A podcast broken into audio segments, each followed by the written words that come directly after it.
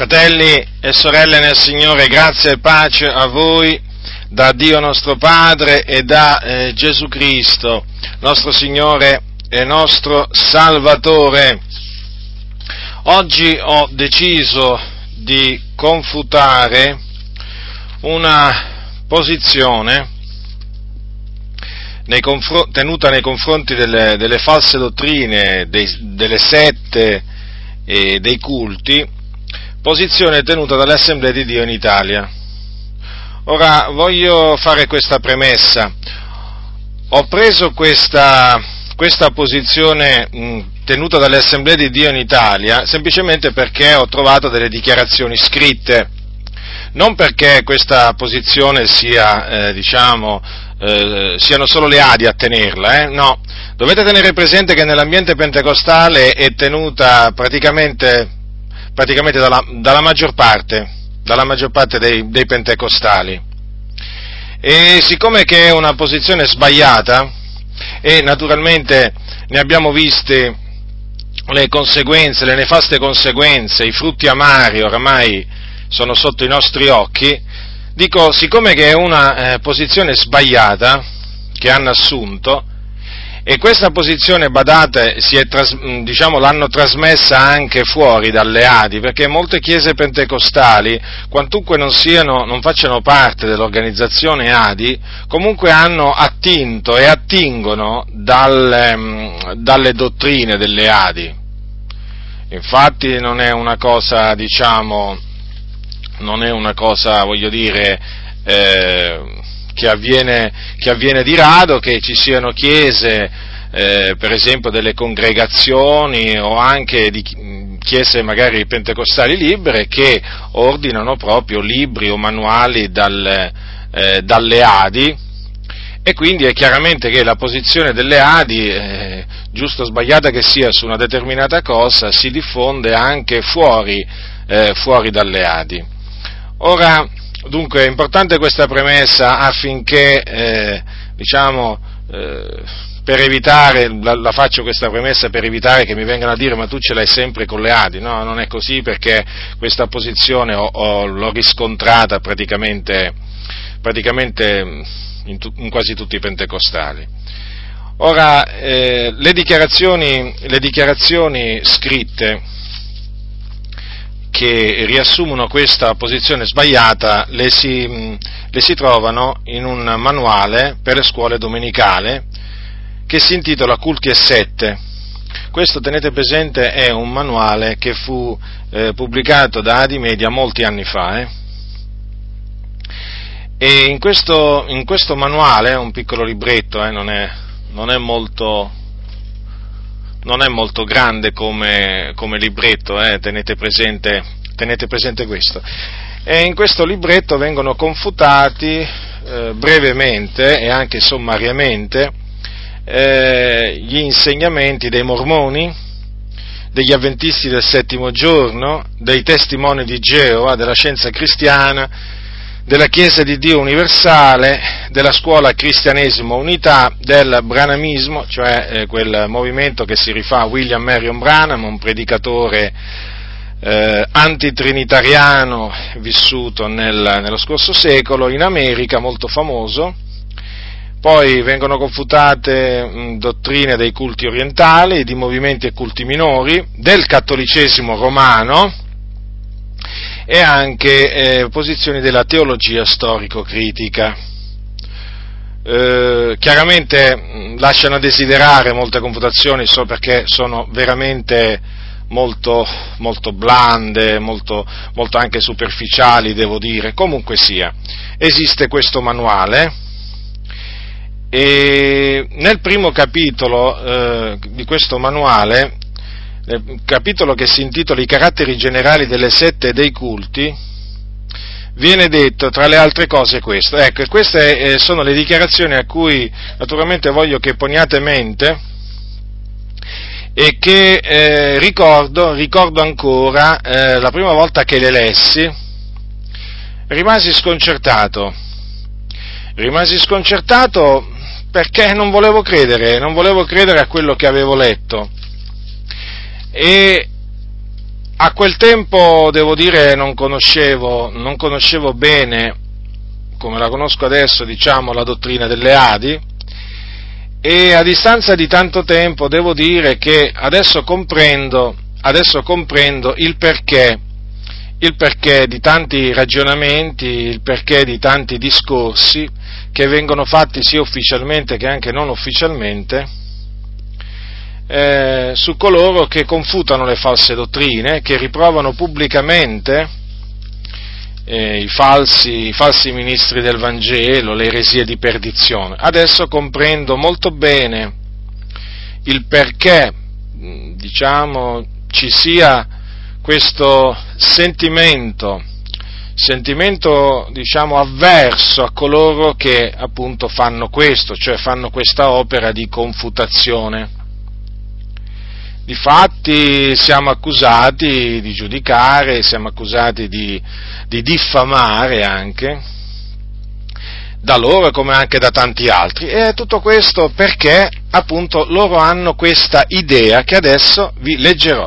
Allora dovete tenere presente, lo ribadisco, quali sono le, le sette, i culti che vengono, diciamo, i cui insegnamenti vengono contestati eh, li, li, ripeto perché questo è fondamentale per capire poi le, diciamo, la portata delle dichiarazioni che vi sto per leggere. Allora sono i mormoni, gli avventisti del settimo giorno, i testimoni di Geova, scienza cristiana, Chiesa di Dio universale, scuola cristianesimo unità, branamismo, culti orientali, movimenti e culti minori, poi cattolicesimo romano e teologia storica e critica. Chiaramente non posso entrare nel merito di tutti questi, di tutti questi gruppi, comunque di tutte queste sette culti, comunque sia, i mormoni, voi lo sapete, che dicono che Dio è fatto di carne e ossa, eh, dicono che non credono nella Trinità, ehm, eh, credono diciamo, in, una, in, una, serie sterminata di dei, infatti dicono che Gesù aveva un padre, aveva un nonno, un bisnonno e così via, dicono che Gesù si è sposato a Cana di Galilea, era poligamo, eh, perché per loro diciamo, il massimo grado di gloria si ottiene appunto mediante il matrimonio, un matrimonio tutto particolare, Adesso senza entrare nei meriti, però giusto per farvi capire un po', diciamo brevemente, ne prendo alcuni, giuste, alcune di queste sette per farvi capire quali, quali eresie costoro insegnano. Gli avventisti del settimo giorno naturalmente insegnano che non si, de- non si devono mangiare i cibi, i, i cibi impuri prescritti dalla legge di Mosè, anzi la, la, dieta, la, dieta, prescritta dalla Ellen White, la fondatrice, la cosiddetta profetessa dell'avventismo, era una dieta che prescriveva l'astensione totale dalla carne, eh, poi per esempio gli avventisti negano l'esistenza di una vita ultraterrena tra la morte e la risurrezione, quindi niente paradiso per i santi immediato e niente, e niente inferno per, ehm, per, per, gli empi. Gli avventisti eh, insegnano che il sabato va osservato, oltre naturalmente la decima la impongono, eh, ma vietano di bere eh, per esempio il caffè, il, il tè, insomma, loro sono molto attaccati a, a, diciamo, a precetti che riguardano vivande, eh, vivande anche, e anche bevande, scrivono proprio dei, dei volumi su questi, su questi, argomenti. Poi hanno delle dottrine tutte particolari, la dottrina del giudizio investigativo e quella della purificazione del santuario celeste, che diciamo, eh, vi dico praticamente che cosa hanno partorito queste due eresie, questa dottrina, che quando si crede nel Signore Gesù si viene perdonati, ma i peccati non vengono cancellati, perché i peccati del credente secondo loro verranno cancellati molto più avanti, alla fine di un giudizio investigativo che sta avvenendo tuttora, insomma, sono veramente delle eresie adesso mh, molto, molto, complesse, soprattutto questa del giudizio investigativo e, del, e della um, purificazione del Santo Reflesso, nel, diciamo nelle, nelle quali non posso entrare adesso nel merito, però vi ho fatto capire quali diciamo siano eh, diciamo, i risultati poi di queste due particolari eresie. Poi i testimoni di Geova, voi sapete che negano che Gesù Cristo eh, sia Dio, eh, negano anche loro la vita ultraterrena tra la, vi- tra la, tra la morte e la risurrezione, eh, i testimoni di Geova hanno stabilito diciamo, diverse volte le date della, della fine del mondo, eh, dicono che Gesù è tornato anche se in maniera invisibile nel 1914, voi sapete queste, queste cose. Scienza cristiana, una setta fondata in America, eh, da una donna diciamo, che aveva dei grossi problemi mentali. Eh, una donna che eh, insegnava che non esiste il peccato, che non esiste, che non esiste, la morte, insomma che praticamente sono una sorta di illusione, eh, giusto per farvi capire eh, questa scienza cristiana che cosa, che cosa, propone. Poi c'è la Chiesa di Dio Universale che diversi anni fa poi naturalmente si è, diciamo, ha, ha subito una scissione e praticamente c'è stata una parte di questa, di questa setta, perché allora era una setta eh, che eh, diciamo, prima loro negavano la, la, la, Trinità e poi adesso diciamo, questa parte che si, è, che si, è, scissa adesso l'accetta, come anche diciamo, ha rivisto diverse posizioni dottrinali eh, che erano, erano, sbagliate, però c'è una parte di questa Chiesa di Dio universale che è rimasta fedele agli insegnamenti eretici del, del, del fondatore, un certo, un certo Armstrong. Poi c'è la scuola di cristianesimo unità, queste naturalmente, anche questi sono, sono, proprio veramente una setta diabolica, negano che Gesù è il Cristo, giusto per farvi, giusto per farvi capire di che, cosa, di che cosa parliamo. Branamismo, William Marion Branham, che dire di William Marion Branham? Insegnava, insegnava false dottrine, diciamo, di svariato genere, per esempio insegnava che, mh, mm, che, Eva ebbe un rapporto sessuale con il serpente, da cui venne fuori la progenie del serpente, eh, Branham negava la Trinità, eh, Branham eh, aveva veramente delle dottrine eh, veramente strane, strane non voglio proseguire. Poi i culti orientali, chiaramente, buddismo, induismo, eh, queste, tutti questi, questi, movimenti religiosi. Poi il cattolicesimo romano, eh, sapete bene, quando si parla di cattolicesimo romano, naturalmente si parla del culto a Maria, ai santi, idolatria, eh, voglio dire la lista qui è veramente sterminata, prendiamo altre eresie, l'eresia del purgatorio, poi confessione, diciamo, confessione al prete, antibiblica nella maniera più, più, assoluta, battesimo degli infanti, sia la procedura del battesimo per aspersione, sia naturalmente il, il significato che danno al battesimo errato, perché ritengono che il battesimo, la Chiesa Cattolica ritiene che il battesimo cancella, cancella i peccati, e poi, che dire, poi il Papa che si definisce il successore di Pietro, il capo, della, capo assoluto della Chiesa eh, universale, sommo pontefice, viene chiamato vicario del Figlio di Dio, eh, sul, Papa si potrebbe, si potrebbe, sul cosiddetto Papa si potrebbe dire, dire molto di più, eh, cattolicesimo romano naturalmente idolatria quindi, eh, culto, culto agli idoli, stato, immagini cosiddette sacre, vengono appunto chiamate sacre, ma sono idoli in abominio al Signore, a cui viene reso un servizio, a cui viene reso un culto.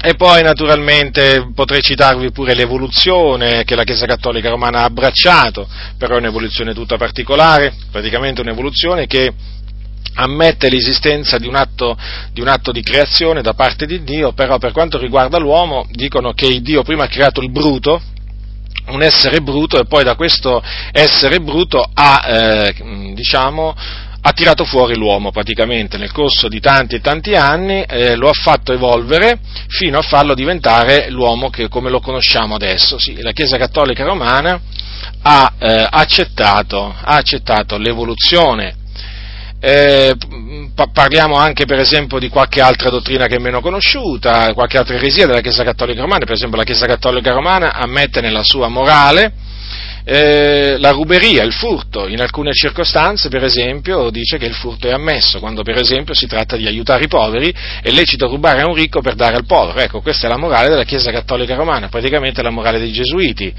eh, fare il male affinché ne venga il bene, il fine giustifica i mezzi, ma naturalmente ho citato solo una delle cose, diciamo, delle false dottrine della morale della Chiesa Cattolica Romana. Ora, dopo, avere, diciamo, dopo avervi fatto questo, diciamo, questo breve panorama, eh, leggiamo allora queste parole scritte in questo manuale eh, pubblicato da Adimedia e che si intitola, lo ripeto, Culti e Sette le troviamo queste, queste, pagine, se qualcuno dovesse averlo ancora, questo manuale, perché ripeto di molti anni fa, eh, ricordo di averlo letto la prima volta, se, no, se non sbaglio, negli anni Ottanta. a pagina 7 troviamo queste parole. Massima attenzione. Inizio della citazione. In questo manuale non c'è alcuna intenzione di disprezzare i gruppi che chiamiamo culti o sette.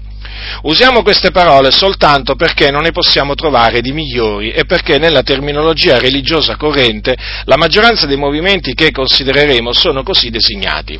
Né intendiamo attaccare personalmente qualcuno sia l'autore sia i redattori riconoscono e rispettano le aspirazioni religiose dell'uomo, che hanno prodotto in tutta sincerità le dottrine dei vari culti e delle numerose sette del mondo moderno.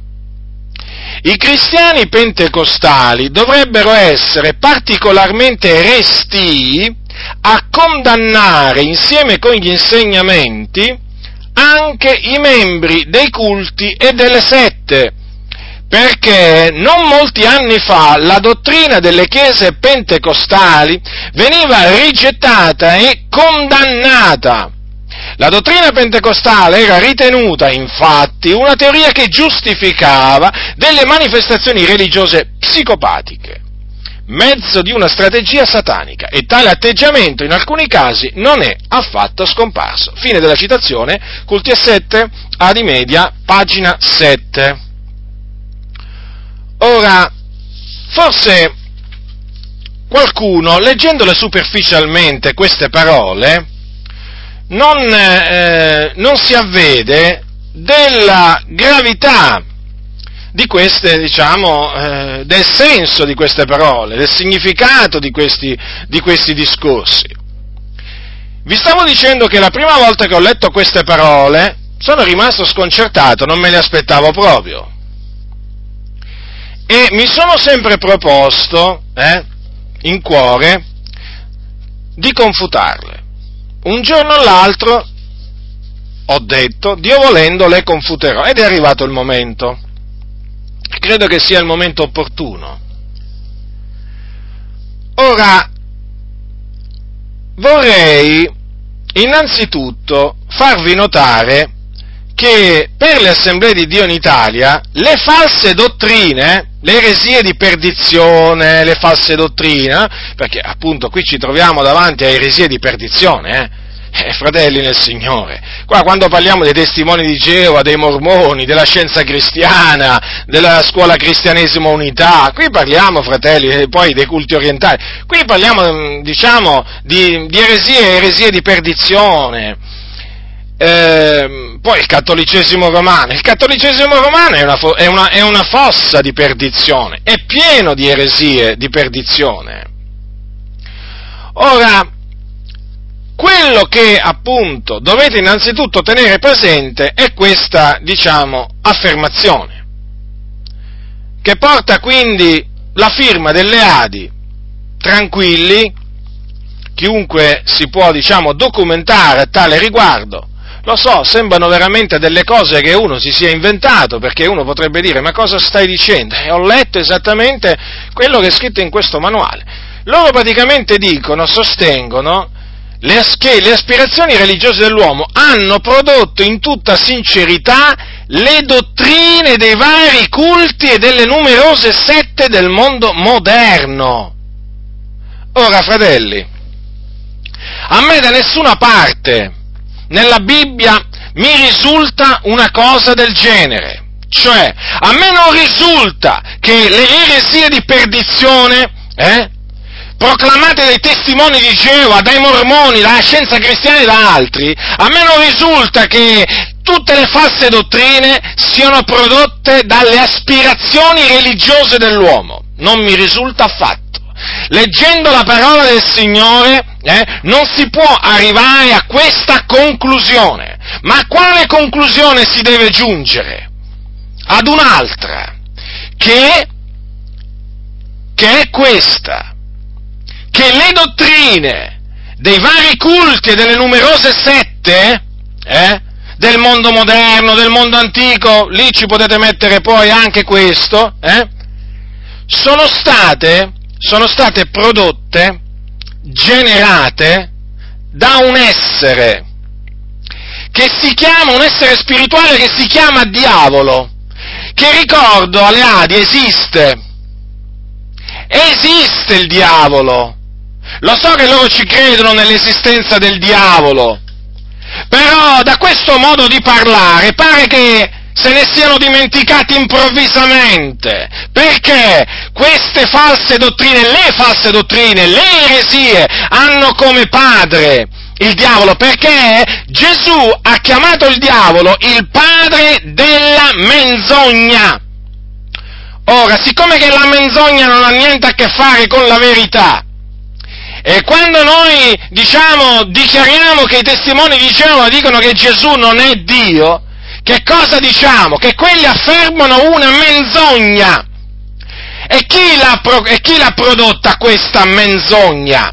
Questa dottrina che nega la divinità del Signore nostro Gesù Cristo, eh? Chi l'ha prodotta? L'aspirazione religiosa di Charles Russell o quella di Rutherford? Eh?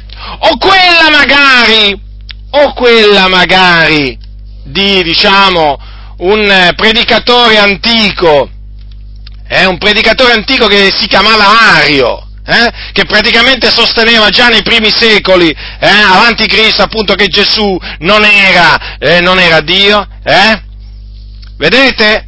No, fratelli nel Signore. Le false dottrine non sono prodotte dalle aspirazioni religiose dell'uomo, eh? anzi prodotte in tutta sincerità. Addirittura ci hanno pure aggiunto in tutta sincerità. Eh già, ci voleva pure la sincerità, certo.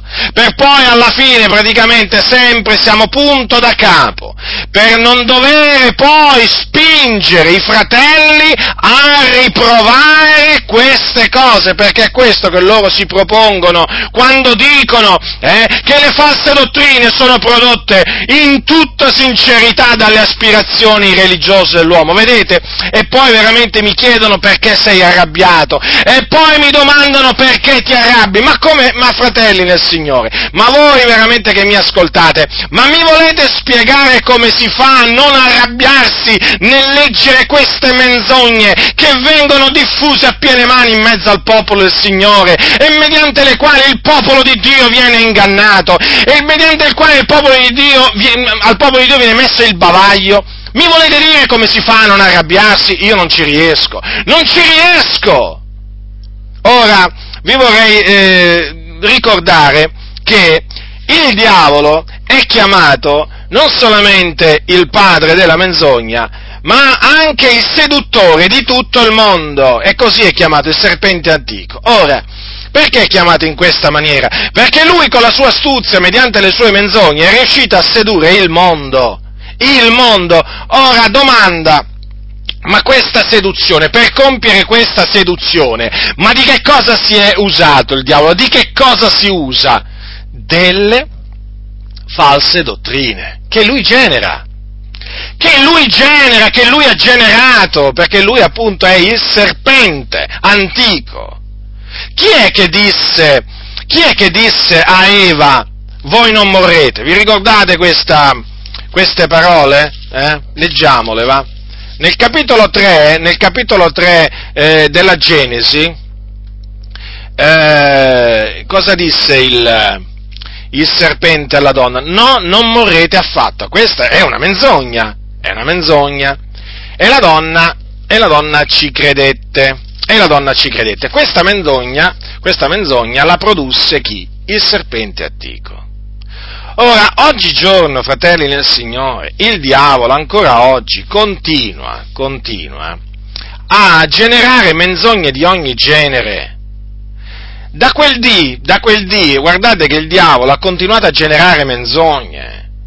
E tutte le false dottrine eh, che si sono, diciamo, susseguite nel corso della storia dell'umanità, ancora prima che venisse, badate bene, Gesù Cristo, guardate che hanno un padre, hanno un padre che è il diavolo. Eh? Non l'aspirazione religiosa degli uomini, ma nella maniera più assoluta, fratelli.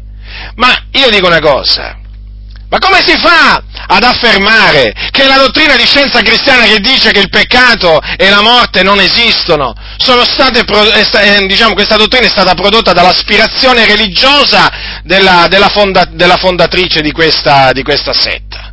Eh? Ma come si fa a dire una cosa del genere? Ma una, un, un, insegnamento del genere può provenire solo appunto dal padre della, eh, dal padre della menzogna.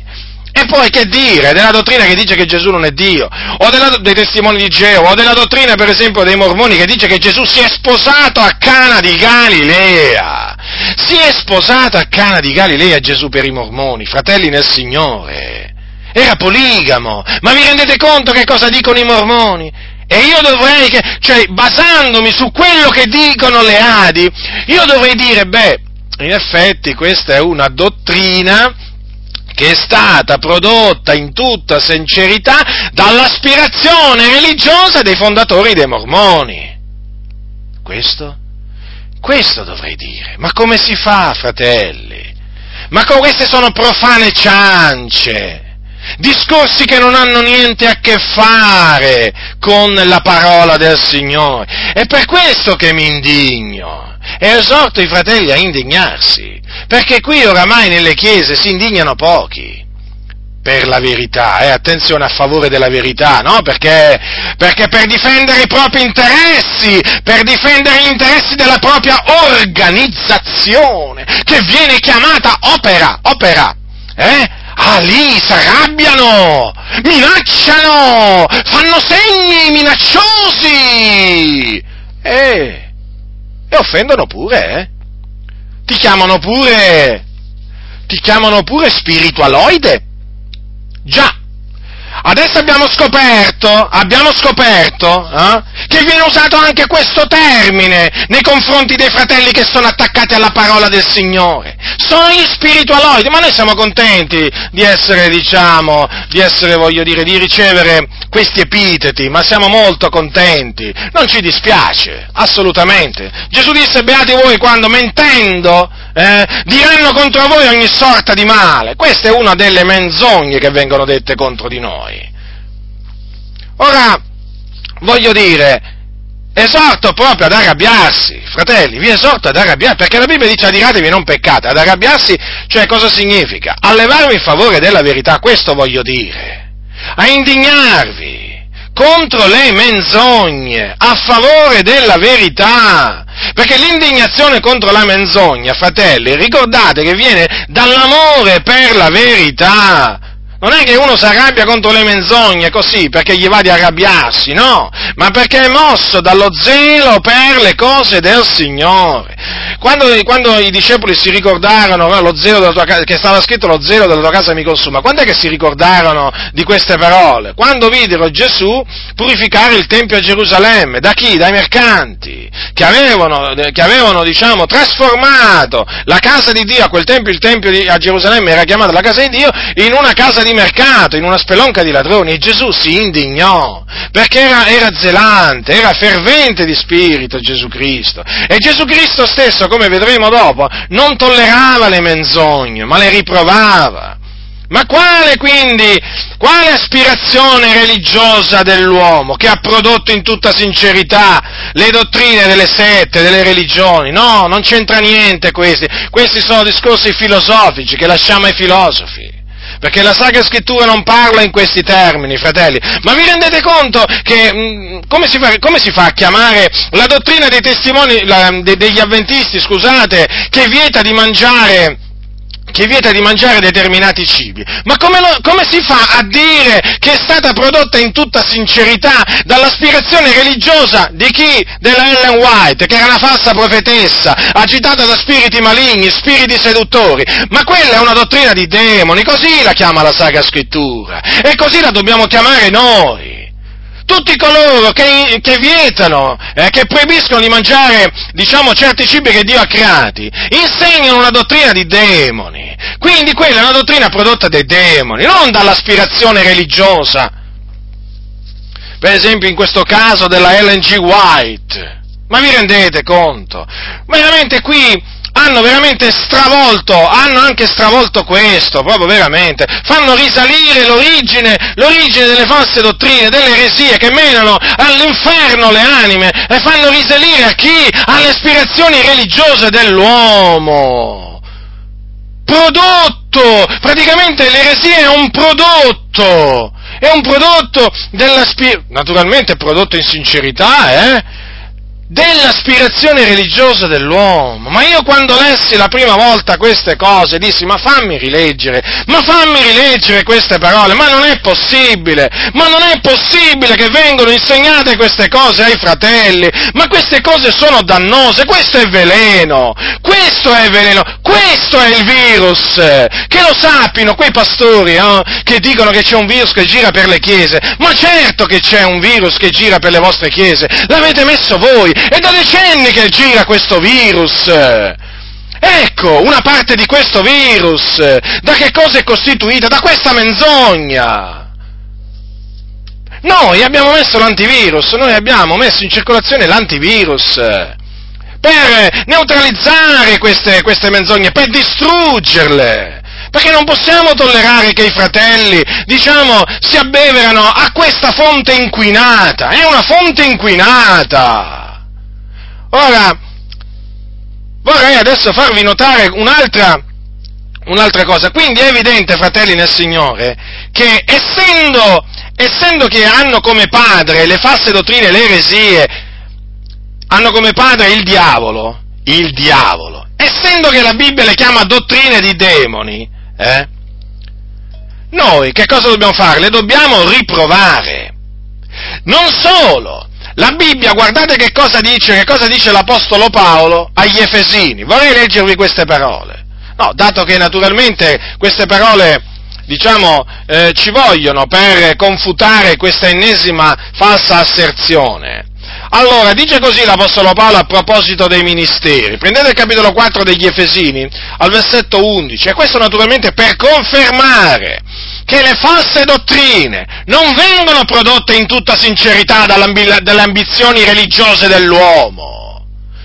Ed è lui, capitolo 4, versetto 11, ed è lui che ha dato gli uni come apostoli, gli altri come profeti, gli altri come evangelisti, gli altri come pastori e dottori, per il perfezionamento dei santi, per l'opera del ministero, per l'edificazione del corpo di Cristo, finché tutti siamo arrivati all'unità della fede e della piena conoscenza del figliolo di Dio, allo stato d'uomini fatti all'altezza della statura perfetta di Cristo, affinché non siamo più dei bambini sballottati e portati qua e là da ogni vento di dottrina per la frode degli uomini, per l'astuzia loro nelle arti seduttrici dell'errore, ma che seguitando verità in carità noi cresciamo in ogni cosa verso colui che è il capo, cioè Cristo. Avete notato dunque i venti di dottrina e quindi le false dottrine, le eresie di perdizione, da che cosa vengono prodotte, fratelli? Dalla frode degli uomini, dalla frode degli uomini vengono, vengono prodotte. Poi cosa dice anche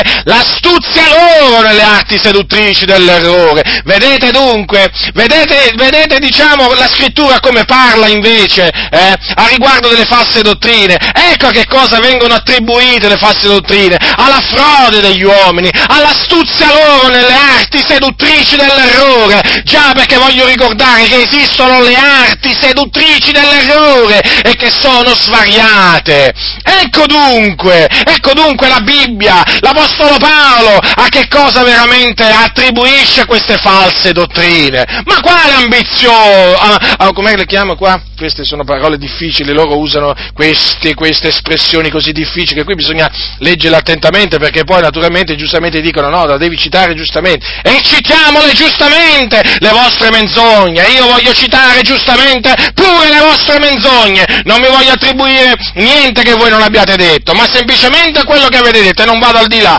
dalle aspirazioni religiose dell'uomo, ma pensate un po' voi, ma ma veramente, ma si evince che questo non è il linguaggio degli apostoli, si evince che questo non è il linguaggio dello Spirito di Dio, che è veramente verità, ma si evince, fratelli, si avverte subito nello Spirito quando si leggono queste menzogne, menzogne. E che cosa bisogna fare con le menzogne? Le menzogne sono opere infruttuose delle tenebre, fratelli nel Signore. Le menzogne non sono opere di Dio, sono opere del diavolo. E cosa bisogna fare con le opere infruttuose delle tenebre? Bisogna distruggerle, bisogna riprovarle, riprenderle, come dice la Sacra Scrittura agli Efesini, no? quando dice l'Apostolo Paolo, non partecipate alle opere infruttuose delle tenebre, anzi, piuttosto riprendetele o riprovatele. Ecco dunque, Ecco dunque che cosa, che cosa, va fatto. E dunque è evidente, fratelli nel Signore, qua quando poi dice anche, eh, qui quando dice anche che eh, allora, i cristiani pentecostali dovrebbero essere particolarmente resti a condannare insieme con gli insegnamenti anche i membri dei culti delle sette. Allora, innanzitutto, a questo punto naturalmente bisogna spendere una parola anche su queste parole. Condannare, allora qui naturalmente cosa significa condannare? Eh? Attenzione perché bisogna anche capire il linguaggio delle adi. Allora, allora nel, lingua- diciamo nel contesto, nel contesto naturalmente, questo, eh, questo verbo, questo verbo usato qua, eh, significa disapprovare, biasimare, criticare, riprovare ufficialmente, specialmente una persona o uno scritto per ragioni ideologiche. Io ho preso queste dichiarazioni dal dizionario, sapete, dal dizionario della lingua italiana, un buon dizionario. Cosa significa per ragioni ideologiche? Spieghiamo pure questo, perché non deve rimanere niente di, diciamo, di ambiguo o di non spiegato. Significa che le ragioni per cui appunto vengono appunto riprovate eh, quelle persone o quegli iscritti sono ragioni che scaturiscono dall'insieme dei principi e delle idee che stanno alla base di un movimento politico, religioso e così via. Avete mai sentito per esempio dire, avete per esempio mai sentito dire qualche uomo politico, no? Dinanzi per esempio a un'affermazione proprio, eh, voglio dire, che loro non condividono, fatta da, per esempio da un altro partito, o, eh, dicono così, no? Noi condanniamo fermamente quella dichiarazione. Ecco, vedete? Ecco, e diciamo è un'espressione che viene usata diciamo, come, diciamo, per disapprovare, disapprovare, riprovare appunto ufficialmente una persona o uno scritto, no? Per, per, naturalmente delle ragioni che sono ideologiche. Allora, fratelli nel Signore, qua che cosa ci dicono le Adi a noi? Che cosa ci dicono le Adi? Che o meglio, che cosa dicono ai tutti i cristiani pentecostali? Eh? Perché qui loro dicono, attenzione, i cristiani pentecostali, eh? No, non è che qui dicono solo i cristiani pentecostali dell'Assemblea di Dio in Italia, no, no, no, i cristiani pentecostali, quindi qui prende tutti, tutti, allora, i cristiani pentecostali dovrebbero essere particolarmente resti a condannare insieme con gli insegnamenti anche i membri dei culti delle sette. Allora, quindi adesso dobbiamo spiegare che cosa significa essere resti. Eh, vi devo spiegare questo, fratelli, perché ci sono alcuni credenti che io so che non, non sanno cosa significa certe parole, va bene? Eh, e allora naturalmente io mi sento in obbligo di spiegare a, ai fratelli che magari che hanno poca, poca cultura eh, anche il significato, cosa significa essere resti. Essere resti significa essere riluttanti a fare qualche cosa ho detto in altre parole, significa essere poco propensi a fare qualcosa. Quindi quando le ali dicono che noi dovremmo essere resti a condannare, dicono che noi dovremmo essere poco propensi a fare che cosa? A riprovare, disapprovare ufficialmente che cosa? Che cosa? I membri dei culti delle sette e anche i loro insegnamenti. Avete capito, no? Che cosa, che cosa, insegnano a fare? Praticamente insegnano a fare quello che, quello che, la Bibbia praticamente dice che noi dobbiamo fare e che dobbiamo essere pronti a fare. Allora, ma ti, ci dicono pure la, la ragione, ma guardate un po', perché non molti anni fa la dottrina delle chiese pentecostali veniva rigettata e condannata. La dottrina pentecostale era ritenuta infatti una teoria che giustificava delle manifestazioni religiose psicopatiche mezzo di una strategia satanica e tale atteggiamento in alcuni casi non è affatto scomparso. Ora, ma io dico, ma che c'entra? Ma che c'entra questo discorso? quando si parla dei membri delle sette, dei culti, quando veramente si parla delle eresie di perdizione. Ma che c'entra questo paragone? Che c'entra? Non c'entra niente. Non c'entra niente. Questo, questo modo di parlare confonde la mente dei credenti. Perché? Perché i credenti che leggono queste, queste, dichiarazioni, che cosa dicono? Se io non devo condannare le dottrine di questi culti e sette, per non fare l'errore che fecero molti all'inizio del movimento pentecostale, che fanno tuttora, condannando le nostre dottrine, vuol dire che tra le dottrine di questi culti e sette ce ne sono alcune che un giorno potrebbero non essere più da condannare. Avete compreso dunque, avete compreso dunque che cosa porta, eh, a quale conclusione porta un simile ragionamento? Diciamo, mettiamolo, in, mettiamolo in, un, diciamo, in, un, senso ancora più pratico, va? Perché forse magari detto in questa maniera non è così chiaro. Prendiamo per esempio, prendiamo per esempio, mh, mm, prendiamo per esempio i mormoni. Praticamente che cosa, di, che cosa, ci dicono a noi le Adi? Che noi non dovremmo essere propensi a riprovare le eresie, le eresie di perdizione eh, di, eh, dei mormoni eh, e naturalmente riprovare anche i, i mormoni stessi perché le, le, vanno, le vanno a diffondere in giro, no? Come?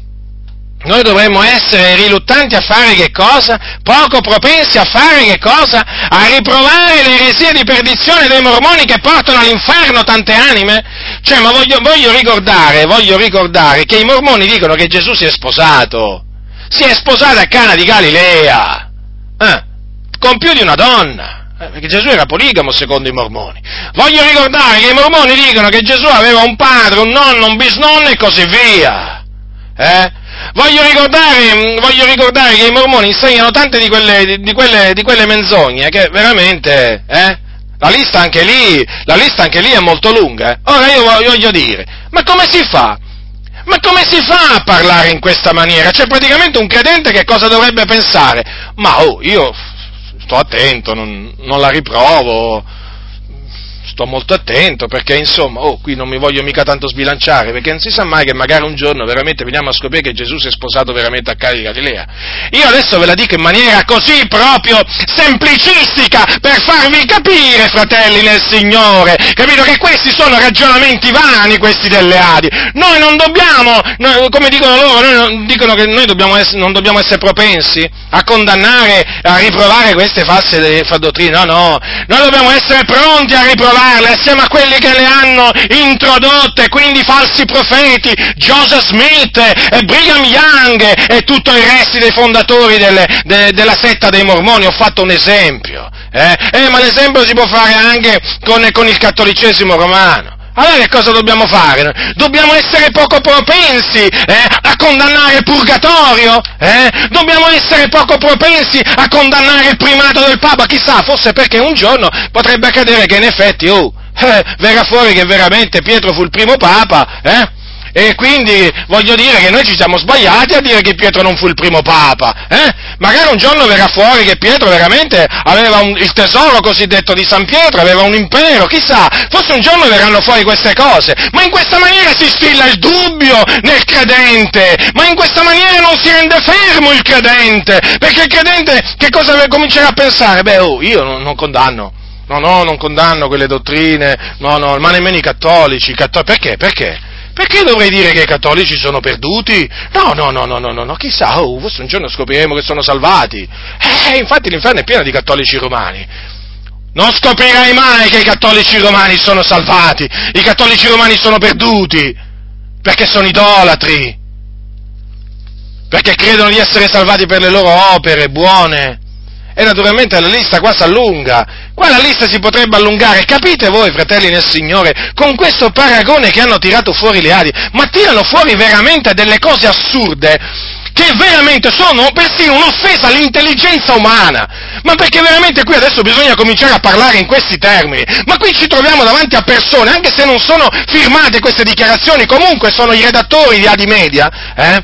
Qui ci troviamo davanti ad affermazioni che sono un'offesa all'intelligenza umana, oltre che principalmente un'offesa alla parola del Signore. Perché non si può indurre il credente eh, a dire, oh qui io non condanno queste false dottrine perché, eh, vedi, Cosa è successo a quel tempo, quando diciamo è sorto il movimento pentecostale? Che c'erano molti evangelici, no? Molti evangelici che condannavano la dottrina, diciamo, pentecostale. A quale dottrina qui ci si, si, si riferiscono? Naturalmente alla dottrina del battesimo con lo Spirito Santo, con l'evidenza del parlare in lingue, poi la dottrina che i doni non sono cessati, e così via, che Gesù guarisce ancora, e, quindi, e così via.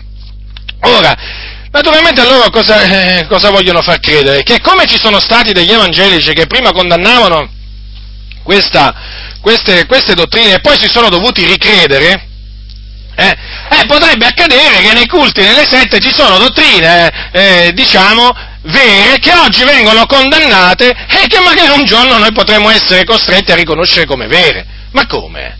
Ma in questa maniera si parla? Ma questo è un linguaggio veramente consono veramente a chi è nella verità? Ma questo è un linguaggio veramente che voi pensate usavano gli apostoli, fratelli nel Signore?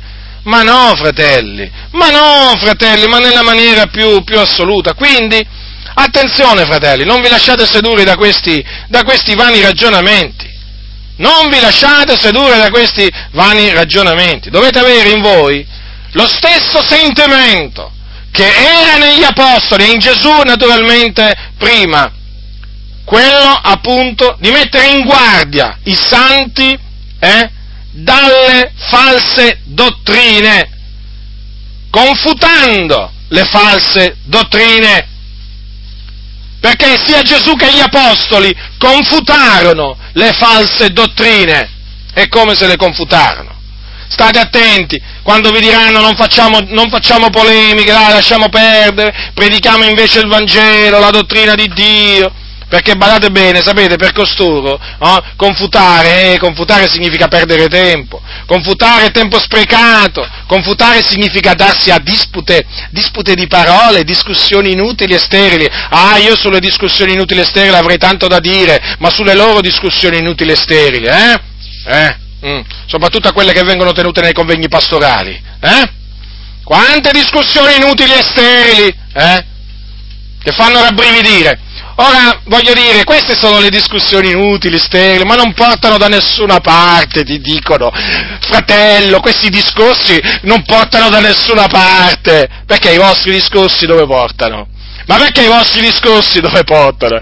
I vostri discorsi portano nel deserto, i nostri discorsi, i nostri discorsi sapete dove portano? Alla fonte d'acqua viva, perché i credenti quando c'è la confutazione vanno dove? Vanno alla parola del Signore, vanno a investigare le sacre scritture per vedere come stanno le cose e da un lato scoprono come cosa dicono le false, le, diciamo le sette e dall'altro anche dicono, scoprono cosa dice la sacra scrittura e naturalmente i, i credenti in questa maniera maniera poi vengono equipaggiati a rispondere, a rispondere a costoro che diffondono le menzogne a turagli e a turagli la bocca. Quindi non vi fate ingannare da questi, da questi vani ragionamenti, fratelli del Signore. Eh? Ora, vi stavo, vi stavo dicendo prima, no? che Gesù non è che ha predicato solo l'Evangelo, è come anche, neppure, anche, anche Paolo, gli apostoli, non è che hanno predicato soltanto l'Evangelo, eh? non si sono limitati a predicare l'Evangelo, e anche naturalmente a rivolgere insegnamenti sani.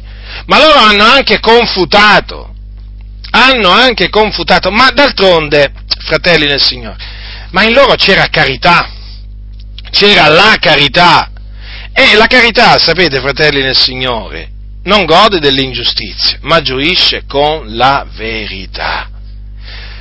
Vi voglio menzionare alcune circostanze, eh, o meglio, alcune confutazioni di Gesù.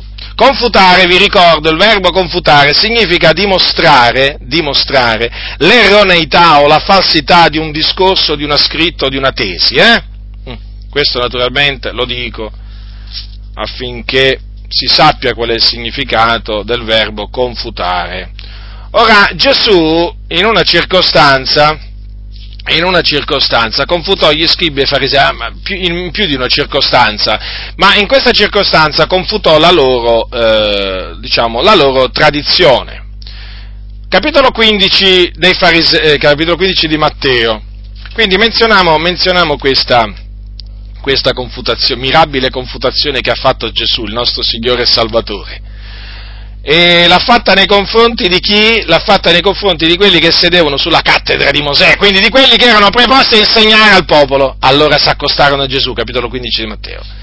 Allora si accostarono a Gesù dei farisei e degli scribi venuti da Gerusalemme e gli dissero perché i tuoi discepoli trasgrediscono la tradizione degli antichi, poiché non si lavano le mani quando prendono cibo, ma egli rispose loro, e voi perché trasgredite il comandamento di Dio a motivo della vostra tradizione? Dio infatti ha detto onora tuo padre e tua madre e chi maledice padre o madre sia punito di morte. Voi invece dite se uno dice a suo padre o a sua madre quello con cui potrei assisterti è offerta a Dio, egli non è più obbligato ad onorare suo padre o sua madre e avete annullata la parola di Dio a cagione della vostra tradizione. Ipocriti! Ben profetò Isaia di voi quando disse questo popolo mi onora con le labbra, ma il cuor loro è lontano da me, ma in vano mi rendono il loro culto, insegnando dottrine che sono precetti d'uomini. E chiamata a sé la moltitudine disse loro, ascoltate, intendete, non è quel che entra nella bocca che contamina l'uomo, ma quel che esce dalla bocca. Ecco quello che contamina l'uomo. Allora i suoi discepoli accostatisi gli dissero, sai che tu che i farisei quando hanno udito questo questo discorso ne sono rimasti scandalizzati. Ed egli rispose loro,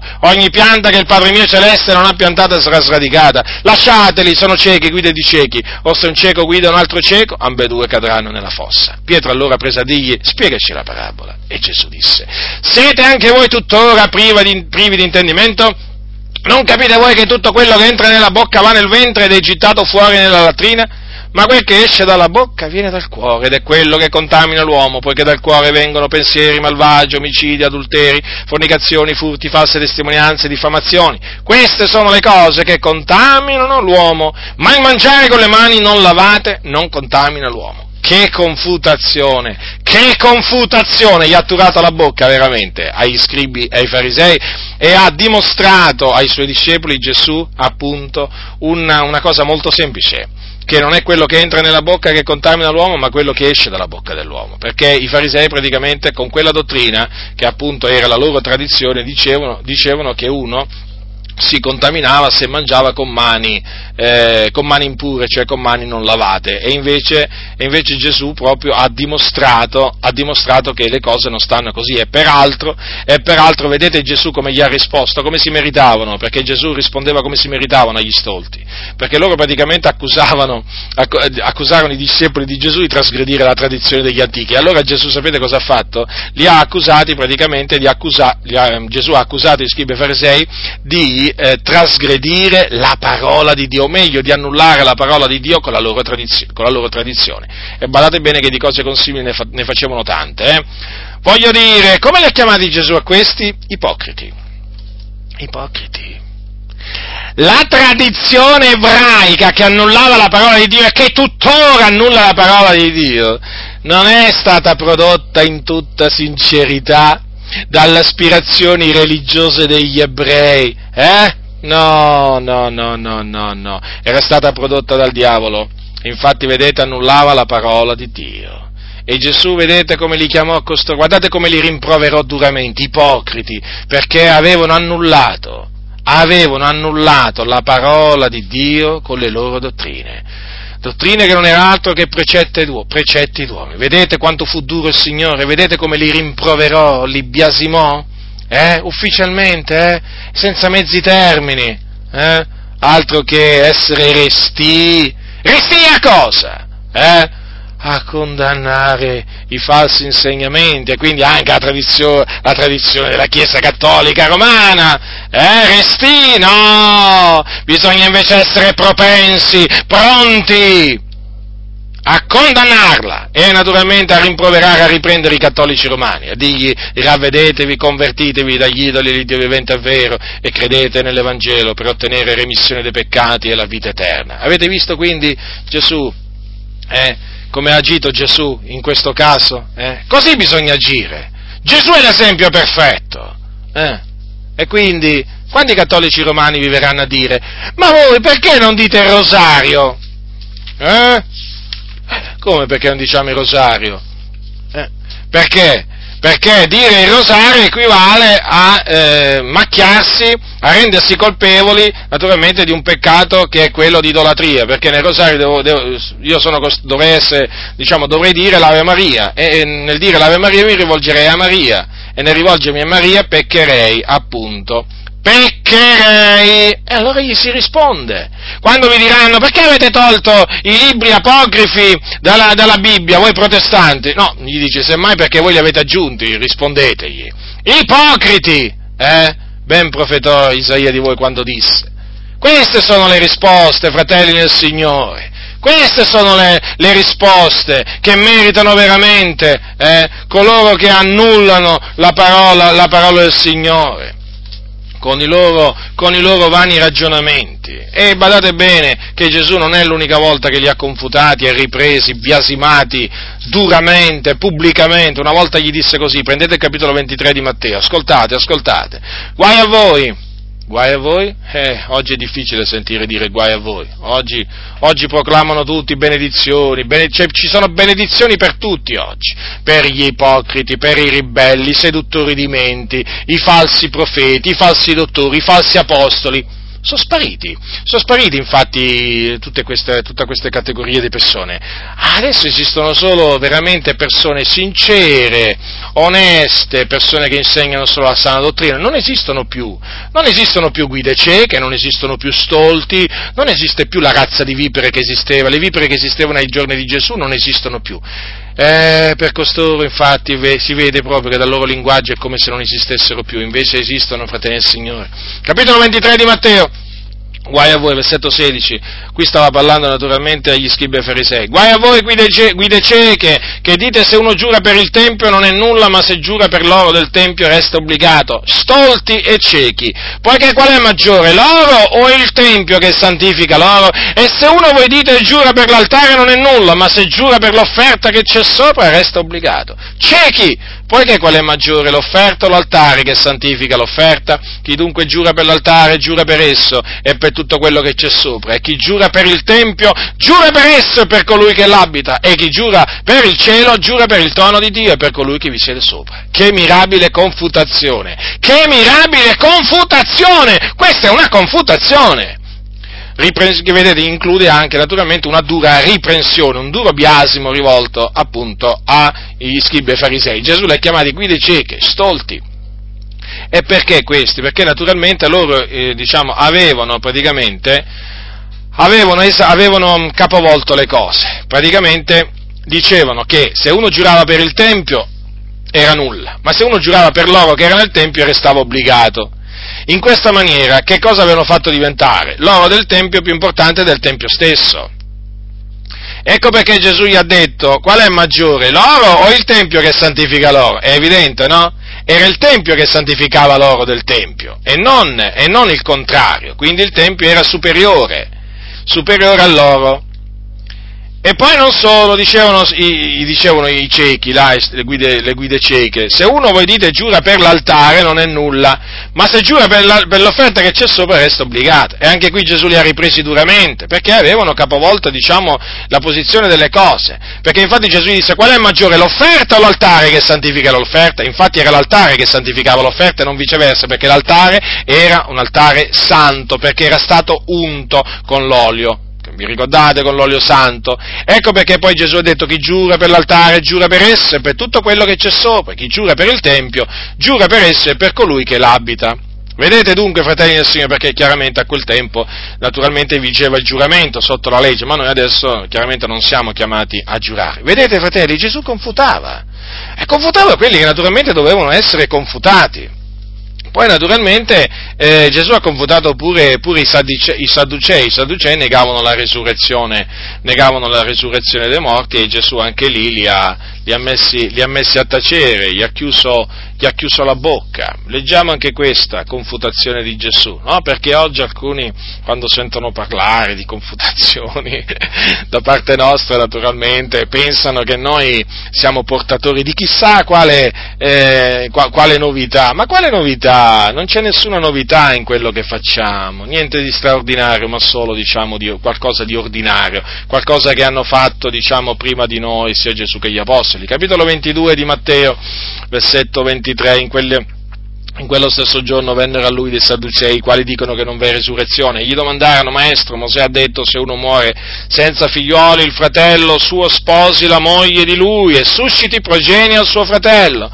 Or fra di noi sette fratelli, il primo mogliato si morì e non avendo prole lasciò sua moglie al suo fratello, lo stesso fece pure il secondo, poi il terzo fino al settimo. Infine dopo tutti morì anche la donna, la risurrezione dunque di quale dei sette sarà la moglie? Poiché tutti l'hanno avuto, ma Gesù rispondendo disse loro, voi errate perché non conoscete le scritture né la potenza di Dio, poiché alla risurrezione né si prende né si dà moglie, ma i risorti sono come angeli nei cieli. Quanto poi alla risurrezione dei morti, non avete voi letto quello che vi fu insegnato da Dio quando disse io sono l'Iddio di Abramo, l'Iddio di Isacco l'Iddio di Giacobbe. Egli non è l'Iddio dei morti, ma dei viventi. Le turbe udite queste cose stupivano della sua dottrina.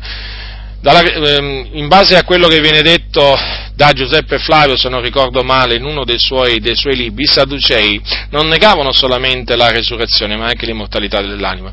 Ecco perché Ecco perché Gesù gli rispose con quel passo, io sono l'Iddio d'Abramo, l'Iddio di Isacco e l'Iddio, e l'Iddio di Giacobbe. Vedete, fratelli nel Signore, Gesù ha turato, ha turato, ha turato la bocca, ha turato la bocca pure a quest'altra categoria di religiosi, di religiosi del tempo. Questa è una confutazione, fratelli, questa è una vera e propria confutazione.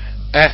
Voglio dire, quindi non mi, non mi meravigliate quando diciamo ci sentite confutare o ci vedete confutare quelli che insegnano, quelli che insegnano false, eh, false, dottrine. Poi che dire, per esempio, eh, di Paolo? Ma vi ricordate che Paolo ha dedicato praticamente una parte della, della, della, sua, della sua, prima epistola alla Chiesa di Corinto alla, alla confutazione eh, di una falsa dottrina che si era insinuata nella Chiesa di Corinta, che era quella che diceva non v'è resurrezione.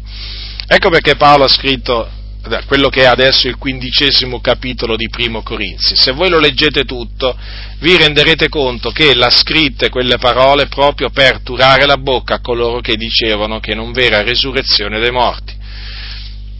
E che dire dell'epistola ai Galati, fratelli nel Signore? Perché Paolo, quella, quella è, un'epistola, eh, io direi, io la chiamerei confutatoria, perché l'epistola, l'epistola ai Galati, eh, Paolo l'ha scritta per confutare, confutare la falsa dottrina, viene, la falsa dottrina secondo cui si viene giustificati per le opere della legge e non, e non per fede. Eh sì, eh sì, fratelli, se voi la leggete dall'inizio alla fine vi renderete conto che è stata scritta appunto per confutare coloro che insegnavano in mezzo alla, in, diciamo nella Galazia, in mezzo ai santi della Galazia, questa falsa dottrina e che avevano, diciamo, ingannato diversi. E difatti Paolo poi ha ripreso i Galati chiamandoli insensati. Oh Galati insensati! Chi va ammaliati? Voi dinanzi agli occhi dei quali Gesù Cristo crocifisso è stato ritratto al vivo. Avete visto come li ha chiamati? Galati insensati!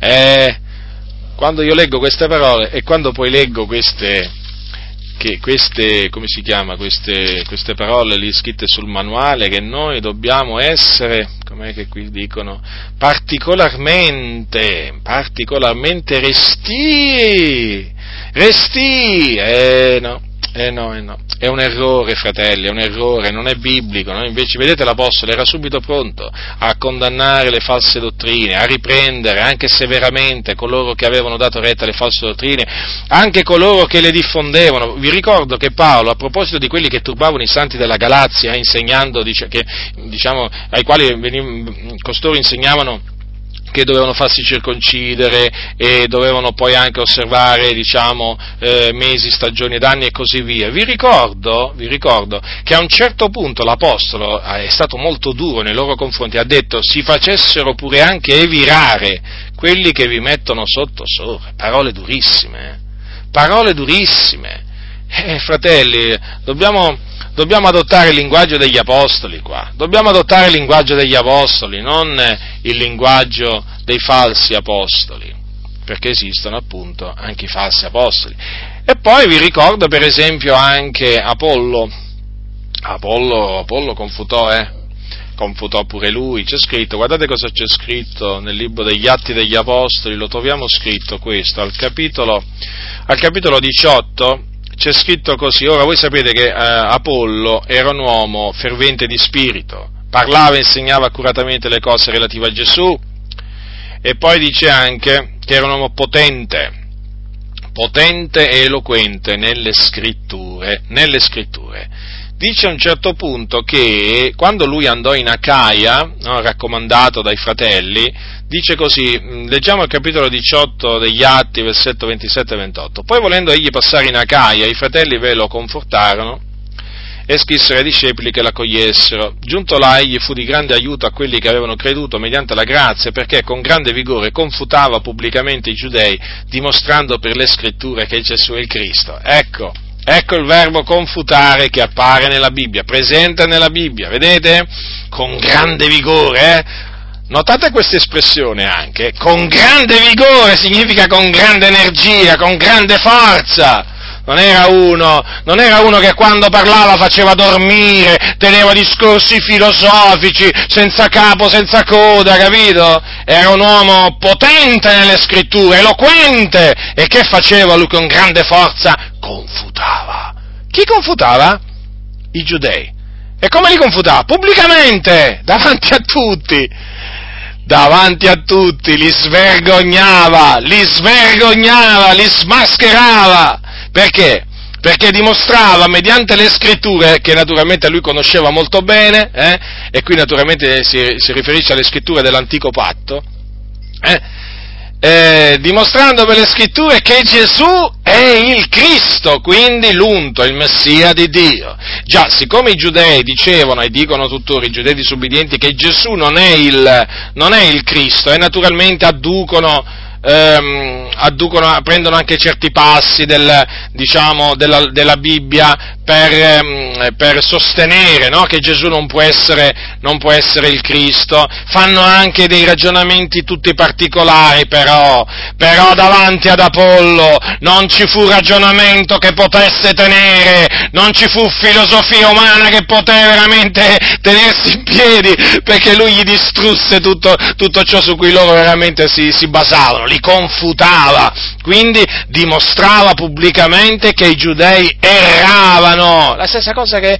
che, faceva, che, fece, che fece, Gesù e che fece, e che fece l'Apostolo Paolo. Dunque, vedete, fratelli del Signore, costoro confutarono, erano propensi, propensi a confutare, a riprendere, a confutare le false dottrine, a riprendere pubblicamente coloro che le insegnavano. Non erano resti, non erano riluttanti a farlo, ma erano pronti, propensi a farlo. Vedete, questo è il giusto sentimento che devono avere veramente i ministri dell'Evangelo e ogni cristiano da parte sua, naturalmente, secondo la grazia che Dio gli dà. Ma questo deve essere il sentimento giusto, questo, perché questo è il sentimento giusto, fratelli. È il giusto sentimento. Perché vedete, quando si è propensi a fare questo, a confutare gli errori, eh, eh, si dimostra prontezza d'animo in difesa della verità. Ma io dico tante volte, no, ma abbiamo o non abbiamo trovato la perla di gran prezzo? O meglio, ce l'ha fatta trovare il Signore questa perla di gran prezzo, sì o no? Ma è veramente di gran prezzo? Ma questa, questa diciamo, perla, no? Voglio dire, è o non è la verità? Fratelli, ma noi non è che abbiamo trovato una verità, una, come se ce ne fossero tante.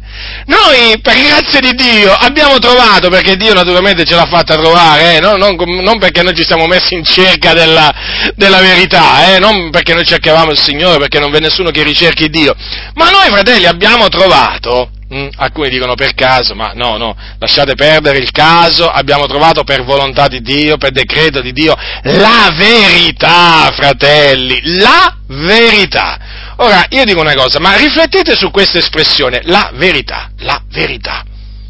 Ma noi siamo nella verità. Quando alcuni ci accusano dicendo, ma che pensate di essere solo voi nella verità? No, non è che siamo solo noi, ma solamente coloro che sono in Cristo sono nella verità. Chi è in Cristo ha la verità, è nella verità. Ora io dico, ma è preziosa questa verità? Vale qualche cosa? Non lo so, chiedo. Perché pare che poi alla fine non è che valga poi così tanto, perché viene poco difesa poco difesa! Gesù la difendeva dagli attacchi degli scribi e dei farisei, Apollo la difendeva, Paolo la difendeva! E dunque che dobbiamo fare noi? Starcene con le, man- le mani conserte e dire, e preghiamo il Signore, dai, preghiamo il Signore che ci pensa il Signore. Signore, mettiamo tutto nelle tue mani. Ma io voglio dire, prima di tutto, che è già tutto nelle mani del Signore. Eh, ma voglio dire, ma voi che intenzioni avete? Di, che, che, che intenzioni avete? Che volete fare? Starvene, diciamo così, ad aspettare che, non so, che il Signore scenda dal cielo con un angelo e praticamente svegli, svegli il testimone di Geova o il mormone? Ma voi che volete fare? Ma voi che volete fare quando li incontrate? Ah, voi non volete fare polemica? Eh già, vi hanno detto di non fare polemica. No, no, voi la dovete fare la polemica. Li dovete esortare e confutare. Questo vuole il Signore quello che, quello che, faceva, quello che faceva Apollo. Avete visto che faceva eh, Apollo nei confronti dei giudei, li confutava pubblicamente dimostrando per le scritture che Gesù è il Cristo e quindi noi dobbiamo confutare pubblicamente i cattolici romani dicendo appunto che la salvezza non è per opere ma è soltanto per la fede in Cristo Gesù, che il purgatorio non esiste perché esiste solo il paradiso e l'inferno, dobbiamo dimostrare mediante le scritture che il Papa non è il vicario di Cristo, che il Papa non è il capo della Chiesa, dobbiamo dimostrare che Maria non è la madre di Dio, dobbiamo dimostrare che non si deve pregare Maria e naturalmente potrei proseguire veramente con, con tutta la lista, ma mi fermo qui. Allora, quello che voglio dire, fratelli, la verità noi ce l'abbiamo, è attaccata. Che facciamo quando vediamo la verità attaccata? Diciamo, Signore, pensaci tu. O come dicono alcuni, Spirito Santo fai tu. Già, perché adesso delegano pure lo Spirito Santo. Eh? No, né l'uno né l'altro dobbiamo, dobbiamo dire. Noi dobbiamo muoverci, muoverci come dei veri soldati di Cristo Gesù, con la spada dello Spirito, per distruggere i vani ragionamenti, ogni altezza che si eleva contro la conoscenza di Dio e quindi le false dottrine dei culti delle religioni, delle sette, non importa come si chiamano, ma noi le dobbiamo confutare per amore della verità, perché amiamo la verità, abbiamo la verità e questa verità è preziosa agli occhi nostri è preziosa, comprendete? Eh? Ci sono stati uomini e donne che sono morti per l'Evangelo, sono morti per la dottrina di Dio, eh? Perché ritenevano che fosse preziosa, che valesse la pena morire per la verità e oggi certi credenti non, diciamo, non si prendono la briga nemmeno di confutare il minimo errore per amore della verità. Ma dov'è questo amore per la verità? Ma dov'è tutto questo amore di cui si riempono la bocca questi cosiddetti pastori? Ma dov'è? Ma dov'è? Ma semmai io vedo amore per i soldi, per gli affari, per il teatro, per i divertimenti, ma poco amore per la verità, ma poco amore per la verità, perché i falsi profeti? Non vengono toccati, i falsi dottori neppure, i falsi apostoli neppure, vengono fatti parlare, non gli si tura la bocca, no, sono diventati dei cari fratelli tutti di un botto, non c'è amore per la verità in mezzo alla Chiesa, ecco qual è la ragione per cui se ne stanno zitti, e non solo fratelli del Signore, c'è anche tanta codardia, c'è veramente codardia, non c'è il coraggio, non c'è il coraggio di difendere la verità, perché c'è paura degli uomini, c'è paura degli uomini. Vi voglio raccontare questo, un giorno mi ha chiamato un pastore, un pastore del napoletano, ve lo voglio raccontare, eh, affinché abbiate chiaro qual è l'ambiente pentecostale qui in Italia, adi e non adi. Premetto, questo non è delle assemblee di Dio in Italia, eh? Comunque sia, per farvi capire, eh?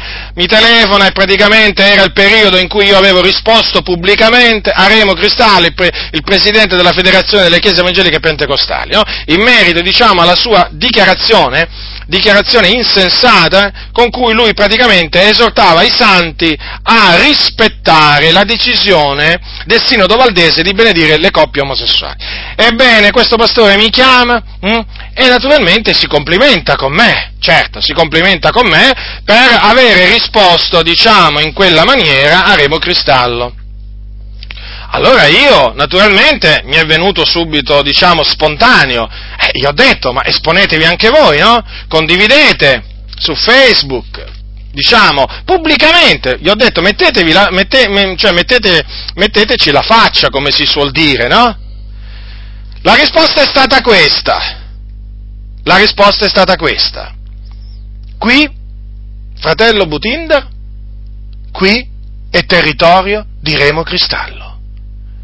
E se noi facciamo come dici tu, non ci fanno più lavorare. A che mi sono arrabbiato, come potete immaginare. Mi sono arrabbiato, mi sono infuriato, perché ho detto, ma come lì è il territorio di Remo Cristallo? Ma dove siamo qui? In mezzo alla Camorra? Ma dove siamo qua? Ah, ma tu sei a Roma. E beh, perché qui a Roma chi c'è? Eh, voglio dire, c'è qualcuno di più importante di Remo Cristallo, c'è il Papa, eh? a meno che Remo Cristallo è diventato più potente del Papa. Eh, qui a Roma c'è il Papa, eh, Ratzinger, il cosiddetto Papa, Ratzinger, capo della Chiesa Universale, chiamato così, eh? Capo di uno Stato. Che facciamo qua? Non, eh, non confutiamo, diciamo, i cattolici romani perché qui c'è, c'è Ratzinger? E quindi vedete dalla risposta di questo pastore, eh?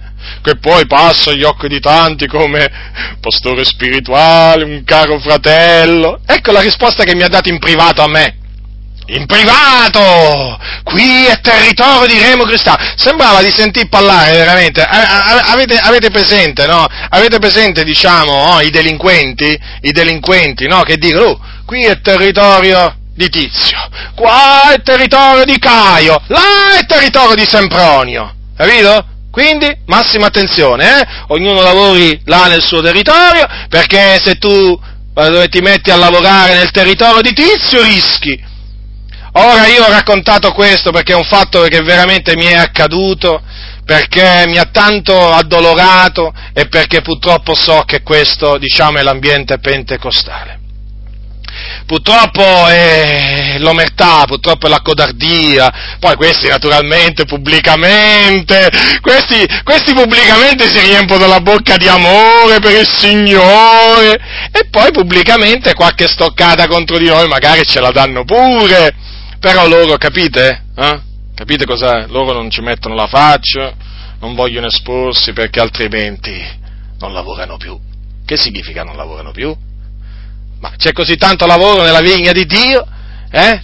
C'è così tanto lavoro nella vigna di Dio che questi praticamente vivono veramente nella paura che qualcuno, un pastore della loro zona, non li faccia più lavorare. Che fede che hanno nel Signore questi! Che coraggio! Ma che il Signore ci scampi da questi uomini, ci tenga lontani e tenga il popolo del Signore lontano da questi codardi, da questi conigli che non servono niente nella Chiesa di Dio, sono nella Chiesa di Dio per arraffare il loro bottino, per avere, avere la loro parte di bottino per guadagnare, per fare affari, ma loro non difendono la verità. E da questi bisogna guardarsi. Non servono a niente, sono dei pastori che non capiscono nulla, che non sanno nulla, sono dei cani incapaci da abbaiare. I guardiani di Israele, sì, hanno paura degli uomini, questo era il mio discorso, per questo vi ho raccontato questo fatto vero, perché c'è la paura degli uomini, ecco perché mi arrabbio, ecco perché sono triste per questa ragione, perché vedo che in mezzo al popolo di Dio c'è la paura degli uomini.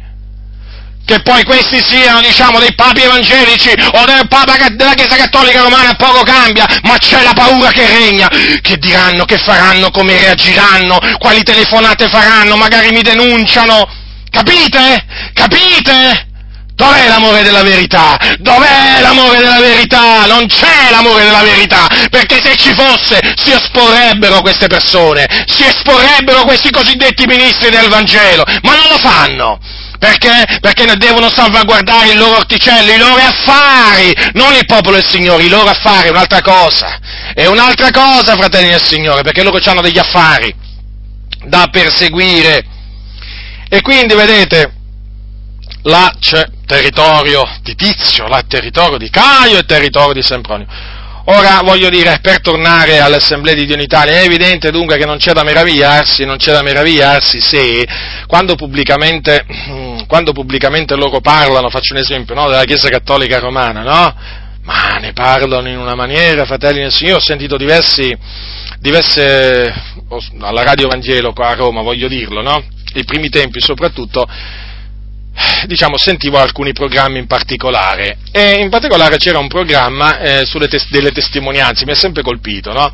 E che naturalmente ogni- venivano chiamati dei fratelli, delle sorelle a rendere la loro testimonianza, eh? venivano intervistati e quello che mi ha colpito ogni volta è questo, che eh, quantunque si, si, capiva che questi fratelli venivano dalla Chiesa Cattolica Romana, eh, eh, praticamente eh, non veniva assolutamente menzionato il termine Chiesa Cattolica Romana, nella maggior parte dei casi, eh, nella maggior parte dei casi, forse ci sarà stato un caso, ma non so su quanti, eh? ma nella maggior parte dei casi eh, veniva usato, naturalmente questo dietro suggerimento sicuramente dei, degli addetti ai lavori lì, eh? chiaramente religione tradizionale, hm? capito?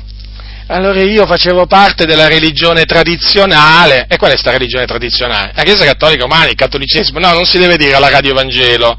Almeno qui a Roma, eh. Poi non so se in altri posti sarà tutto diverso, ma poi naturalmente anche quando naturalmente devono, devono, magari contestare determinate, diciamo, eh, dire, dottrine della Chiesa Cattolica Romana, oh, come le, le, affrontano proprio come si suol dire con i guanti proprio, anzi con le pinze, no? più che con i guanti bianchi, proprio con le pinze perché devono stare attente, si vede, si vede che il loro linguaggio naturalmente lì si fa tutto contorto, tutto particolare, sibillino, insomma si capisce bene che cosa, ehm, diciamo, si capisce capisce bene che c'è la paura, dai, c'è la paura, eh, c'è la paura del Vaticano, dai, diciamolo in questa maniera, c'è la paura di dire come, come, stanno le cose, c'è la paura di chiamare le cose, diciamo, con il, vero, con il loro vero nome, dico pubblicamente, attenzione, eh, fatti dai pulpiti delle Adi, eh, non si sentono mai determinate espressioni, non si sentono mai determinati vocaboli in riferimento alle false dottrine, soprattutto della Chiesa cattolica romana, c'è paura, sì, c'è paura, d'altronde d'altronde,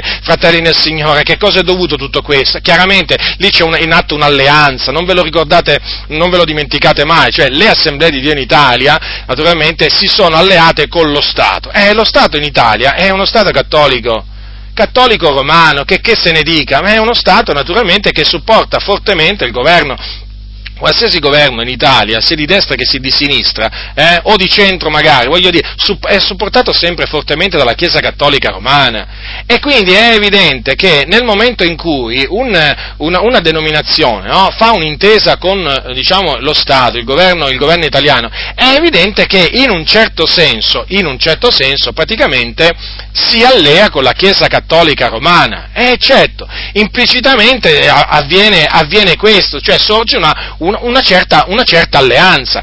E quindi all'alleato che ti ha permesso, diciamo, di avere tutti quei privilegi, tra cui anche l'8 per 1000 e così via, cioè tu non puoi, diciamo, rivolgerti, no, accusandolo di proclamare eresie pubblicamente, di eresie di perdizione, cominciare a esortarli, come faccio io per intendersi, non puoi agire in questa maniera. Comprendete dunque perché, eh, diciamo, il loro linguaggio, anche quando parlano ai cattolici, è così tutto diverso? Comprendete? Avete compreso dunque perché, diciamo, mh, non esiste pressoché nessuna confutazione delle eresie di perdizione della Chiesa Cattolica Romana, eh? ma io mi, riferisco a, diciamo, confutazioni sistematiche, precise, eh? sia nelle comunità che anche nelle radio. Non ci sono, fratelli, non ci sono con nomi, cognomi, cioè cose veramente ben precise, mirate, capito? Non esistono queste cose, non esistono, come anche naturalmente sui, sui loro giornali, perché loro si astengono, si astengono volontariamente da fare polemica, come dicono loro, ma la, la questione principale è che loro hanno paura, hanno paura di querele, hanno paura praticamente di inimicarsi lo Stato, la Chiesa Cattolica Romana e quindi e quindi lo Stato, lo Stato italiano. Le cose stanno così. Io le dico queste cose in questa maniera perché è la verità, fratelli, è la verità. Quando, quando, ci si mette con gli infedeli non si può pretendere di continuare a essere liberi, non si è più liberi, fratelli, perché si met, ci si mette sotto un gioco che non è per noi, che, che ne dicano nelle Adi. Loro non sono liberi, hanno il bavaglio e questo si capisce quando loro devono predicare. Eh, eh perché, leggono, perché, leggono, i sermoni? Eh, perché se li preparano, eh, per evitare di dire certe cose, diciamo, che potrebbero anche anche, diciamo, fargli passare i guai. Quando io mi riferisco a guai, mi riferisco a persecuzioni, eh? Loro naturalmente li chiamano così, persecuzioni da parte delle gerarchie della Chiesa Cattolica Romana. Sapete cosa, cosa ci vuole per un cardinale alzare il telefono e telefonare per esempio al Ministro dell'Interno, eh, voglio dire, poi far arrivare il messaggio subito al Presidente dell'Assemblea di Unitalia? Ci vuole niente, eh? Non ci vuole niente, fratelli. E quindi chiaramente c'è tutto un linguaggio adottato, tutta una strategia e il discorso che loro hanno fatto sul, sul, mm, sul, su questo manuale Culti e Sette proprio è un discorso, diciamo, mosso dalla paura paura, è chiaro, no? Ma è di persone che hanno paura di, eh, diciamo, di riprovare pubblicamente, perché non vi pensate che la, la, la, confutazione del cattolicesimo che c'è in questo manuale, diciamo, è veramente una cosa che, dai, proprio come la, come la dovrei definire? Sommaria, eh, superficiale, come la dovrei? Andatevela a leggere e vi renderete conto. Cioè, ma è evidente questo, fratelli nel Signore, è evidente. Loro non possono parlare, non possono parlare come si conviene, eh? non possono confutare, non possono confutare il cattolicesimo come dovrebbero farlo. È così. È così, fratelli nel Signore. Beh, vedete un po' voi, eh, informatevi, informatevi bene, potrete appurare che le cose stanno così. E difatti, loro, anche durante le loro predicazioni, vedete che non ci sono dei chiari riferimenti? Come mai mancano questi chiari riferimenti? No? Eh, è ovvio. C'è la paura. La Bibbia dice che la paura degli uomini costituisce un laccio. Ecco perché la Chiesa, la Chiesa non si deve mai, prima di tutto non deve mai creare un'organizzazione o meglio, non deve mai entrare a far parte di un'organizzazione, di un'istituzione, e, e, poi soprattutto perché la Chiesa non si deve mai alleare con lo Stato, mai, mai, mai, mai, mai, mai, perché naturalmente si mette sotto un gioco che non è per essa e in una maniera o nell'altra viene condizionata sia nell'agire che anche nel parlare. Eh sì, perché poi alcuni, alcuni, poi magari mi fanno la domanda, ma tu come mai parli in questa maniera? Perché io sono libero nel Signore, io sono veramente libero nel Signore. Io sono, diciamo, indipendente, indipendente da tutti, dipendente da Dio. Eh, io sono libero da tutti, servo di tutti, ma io non è che dipendo da un'organizzazione. Ah, alcuni, alcuni vogliono sapere qual è, eh, di quale organizzazione faccio parte. Qual è l'organizzazione che mi paga? Addirittura, addirittura, vogliono sapere qual è l'organizzazione che mi paga. Già, perché per fare questo naturalmente ho bisogno di essere pagato da qualche organizzazione. Già, è proprio, proprio così. Bravi, bravi, ma chi, le, ma, ma, ma chi, ve le, mette in testa queste, queste, cose ad alcuni? Io non ho nessuna organizzazione umana alle spalle, fratelli nel Signore. Spalle, io alle, alle mie spalle ho il Dio, ho il Dio, Lui mi ha chiamato, Lui mi ha mandato e Lui mi ha raccomandato. Ed è tuttora con me, per me. E per cui io sono nelle mani del Signore, sono uno strumento nelle mani del Signore. E fino a che avrò un alito di vita servirò Lui che mi ha chiamato, proclamando tutto il consiglio di Dio, confutando sia privatamente che pubblicamente tutte le eresie che il Signore mi farà, mi farà trovare e non risparmiando, non risparmiando, nessuno di quelli appunto che il Signore mi metterà davanti, perché quello che faccio non è per amore di un'organizzazione, non è per amore diciamo di un'istituzione, ma questo lo faccio per amore della verità e per amore, e per amore degli eletti. Poi naturalmente ci sono, è chiaro, ci sono è chiaro, i diffamatori, ci sono i calunniatori, ci sono quelli che ti insultano, però questo è normale, naturalmente fa parte fa parte, parte integrante della vita di un, eh, di un ministro del Vangelo, di, un qualcu, di, uno serve, di, uno che serve, il Signore, perché nella vita di Paolo erano ben presenti le diffamazioni erano ben presenti le, calunnie, perché chiaramente anche l'Apostolo Paolo dava fastidio, aveva un parlare naturalmente che era franco, era un parlare schietto, e quindi eh, lui diceva le cose come stanno e eh, coloro a cui le cose che Paolo diceva eh, che, che, non gli piacevano, chiaramente coloro a cui non piacevano le cose dette da Paolo lo perseguitavano, anche in mezzo alla Chiesa, sapete, non pensate che in mezzo alle Chiese l'Apostolo Paolo fosse diciamo acclamato da tutti e riconosciuto da tutti eh, come apostolo, non è così fratelli, non è assolutamente così, lui aveva tanti oppositori an, an, anche in mezzo alle, eh, alle Chiese da loro. E quando parlava, e quando parlava lui sapeva che correva il rischio di farsi nemici appunto dei credenti stessi, infatti giorno, quando scrisse disse ai Galati, che cosa gli disse? Eh, ai Galati voi sapete li riprese, gli disse sono diventato vostro nemico dicendovi la verità? Vedete, lui era, era, era disposto a diventare nemico proprio delle chiese, eh, diciamo, dicendogli la verità. Oggi quanti sono disposti a diventare a diventare veramente nemici proprio delle denominazioni o di chiese eh, per dire la verità. Quanti? Sono ben pochi, fratelli del Signore, sono ben pochi. E questo perché c'è, c'è la paura degli uomini, è proprio paura, eh? È proprio paura.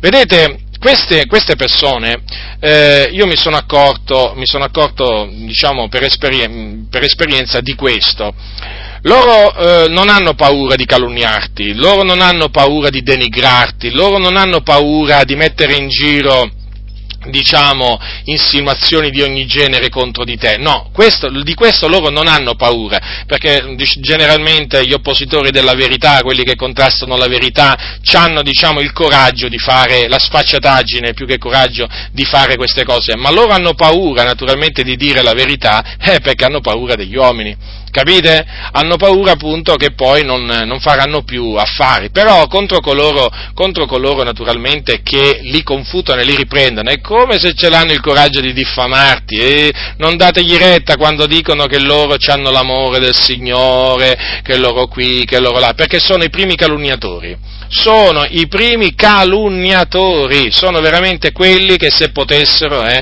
sono quelli che se potessero veramente ti brucierebbero vivo veramente come bruciarono vivi tanti nostri fratelli in mezzo alle piazze nel, nel Medioevo, perché sono, io li conosco, questi non hanno l'amore di Dio in loro, questi hanno l'amore del denaro, hanno vanagloria in abbondanza nel loro cuore, ma amore di Dio non ne hanno, infatti non hanno amore per la verità, vedete ci sono tanti che parlano della verità, no?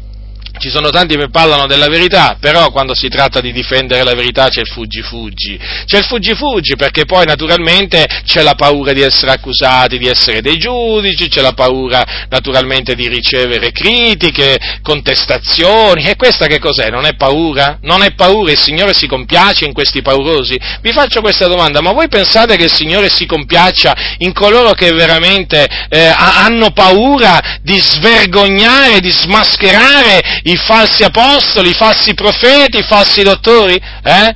di smascherare e confutare le eresie di perdizione che ci sono in mezzo alla Chiesa. Ma voi pensate che il Signore si compiace in queste persone? No, fratelli, il Signore si compiace in quelli che lo temono, in quelli che veramente si levano in favore della verità. Ecco perché, diciamo, io vi esorto, fratelli del Signore, a levarvi in favore della verità, innanzitutto a temere Dio, osservare i Suoi comandamenti e quindi essere un esempio alla fratellanza e anche avere una buona testimonianza da quelli di fuori, e poi a levarvi in favore della verità, a essere proprio propensi, propensi a condannare le false dottrine, a riprendere coloro che diffondono le false dottrine. Dovete essere propensi, fratelli, pronti, pronti, e naturalmente affinché, affinché diciamo, possiate fare questo dovete naturalmente eh, crescere nella conoscenza e quindi ecco perché vi esorto a investigare, a investigare le scritture, ma non lasciatevi turbare da discorsi appunto come quelli che avete avete sentito prima, no? che, che, fanno su questo manuale,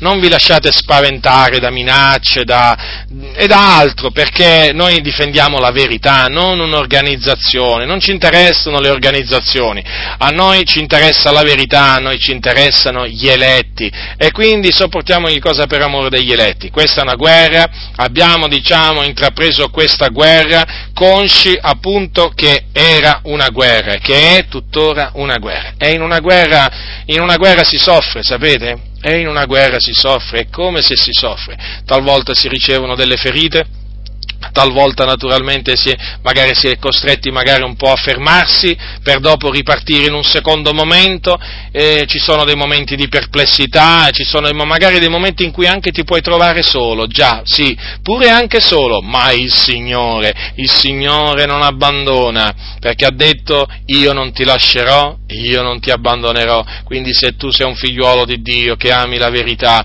uno veramente che è pronto a dare la sua vita, a dare la sua vita per i santi, ti posso assicurare che il Signore starà al tuo fianco, come fu al fianco dell'Apostolo Paolo quando tutti l'abbandonarono. Vi ricordate cosa disse l'Apostolo Paolo a Timoteo poco, poco tempo prima che lui veramente si dipartisse da, da, dal corpo e andasse con il Signore? Disse, nella mia prima difesa nessuno si è trovato al mio fianco, ma tutti mi hanno abbandonato non sia loro imputato, ma il Signore è stato con me, o meco qui dice, e mi ha fortificato affinché il Vangelo fosse per mezzo mio pienamente proclamato a tutti i gentili e tutti i gentili lo dissero, e sono stato liberato dalla gola del leone. Il Signore mi libererà da ogni malazione e mi salverà nel suo regno celeste. A Lui sia la gloria nei secoli dei secoli. Amen. Quindi l'avevano abbandonato tutti, i credenti, eh? Qui sta mica parlando di quelli del mondo, sapete? Tutti i credenti l'avevano abbandonato. Ma vi rendete conto? L'Apostolo Paolo, stiamo parlando dell'Apostolo Paolo, di un uomo che aveva dato la sua vita per i santi, la sua vita per l'Evangelo. Quante rinunzie, veramente un uomo che, come disse un giorno, ho faticato più di loro tutti, non già io però, ma la grazia di Dio che è con me. Vi rendete conto? Tutti l'avevano abbandonato. Però lui ha detto, vedete, che il Signore è stato meco, come dire, lui non mi ha abbandonato, è rimasto fedele al mio fianco, è stato con me e mi ha fortificato. Già, perché vedi, tu devi sapere questo, fratello, che il Signore non solo rimarrà con te, ma anche ti fortificherà. Quando anche tutti i credenti ti abbandoneranno, familiari, conoscenti, no? Quando anche ti abbandoneranno perché che, diranno che sei diventato un talebano evangelico, diranno che ti hanno fatto il lavaggio del cervello, sei diventato un fanatico, sei diventato eh, insomma esagerato, uno spiritualone o uno spiritualoide. Ecco, dico anche quando ti diranno così, sappi che il Signore è con te e ti darà forza. Quindi non solo rimarrà al tuo fianco, ma ti darà forza, ma tanta forza, affinché tu veramente abbia il coraggio di proclamare con franchezza ancora, ancora l'Evangelo della grazia di Dio e veramente la dottrina di Dio. E naturalmente difenderla affinché il Signore ti darà forza affinché tu possa continuare a difendere, a difendere l'Evangelo io mi arrabbio quando alcuni dicono il Signore non ha bisogno che nessuno lo difenda. Certo, è chiaro, da questo punto di vista è chiaro, no? Però il Vangelo ha bisogno di qualcuno che lo difende. Paolo era stato incaricato della difesa del Vangelo, il Vangelo non va solo proclamato ma anche difeso. Poi anche naturalmente anche la fede va, va difesa. Vedete, questo affinché il Vangelo sia proclamato. Ecco perché il Signore ci dà forza, ci dà forza, ci dà forza affinché il Vangelo sia per mezzo nostro proclamato, affinché veramente gli errori siano smascherati. E poi, naturalmente, il Signore ci libererà ci libererà da ogni malazione e ci salverà nel suo regno celeste, quindi ci accoglierà in gloria. E noi questo, questo, sentimento vogliamo avere, fratelli nel Signore, questa piena fiducia che colui veramente che ci ha chiamati, colui che veramente ci ha dato la grazia di conoscere la verità, la verità, colui che veramente ci ha dato anche la grazia di difendere la verità e quindi di confutare l'errore, abbiamo questa fiducia che lui continuerà continuerà a essere con noi, a darci forza, non importa quello che succederà, e ci libererà, ci libererà dalla mano dell'Empio, ci libererà dalle fauci dei tanti leoni che ci sono in mezzo alle chiese, ci libererà dai serpenti velenosi che ci sono, perché ci sono pure quelli, ci libererà pure dalle volpi, ci libererà pure dalla zampa dei cani, quanti cani che ci sono in mezzo alle chiese, da cui ci dobbiamo guardare. Ah, come il Signore ci, ci libererà da costoro, il Signore ci libererà dai lupi, dai lupi rapaci, che sono lì veramente in agguato, eh? Pronti veramente a divorare le loro prede. Il Signore ci libererà da costoro, dalle labbra bugiarde, dalle labbra bugiarde di coloro veramente che prendono piacere a calunniare il prossimo. Il Signore ci libererà da costoro e anche da ogni malazione e ci accoglierà per la sua grazia nel suo regno celeste. Quindi, fratelli, avanti con coraggio, con forza, con pazienza, perseveranti, siate veramente avveduti, veramente crescete nella conoscenza delle sacre scritture eh, e abbiate coraggio, abbiate coraggio e se non avete coraggio chiedetelo al Signore al fine veramente di essere pronti, pronti a riprendere, a riprendere, a riprovare le eresie e a riprendere naturalmente coloro che le diffondono. Abbiate veramente questo sentimento, è il giusto sentimento perché vi ho dimostrato che era il sentimento che avevano sia Gesù che anche l'Apostolo Paolo e anche, e anche Apollo.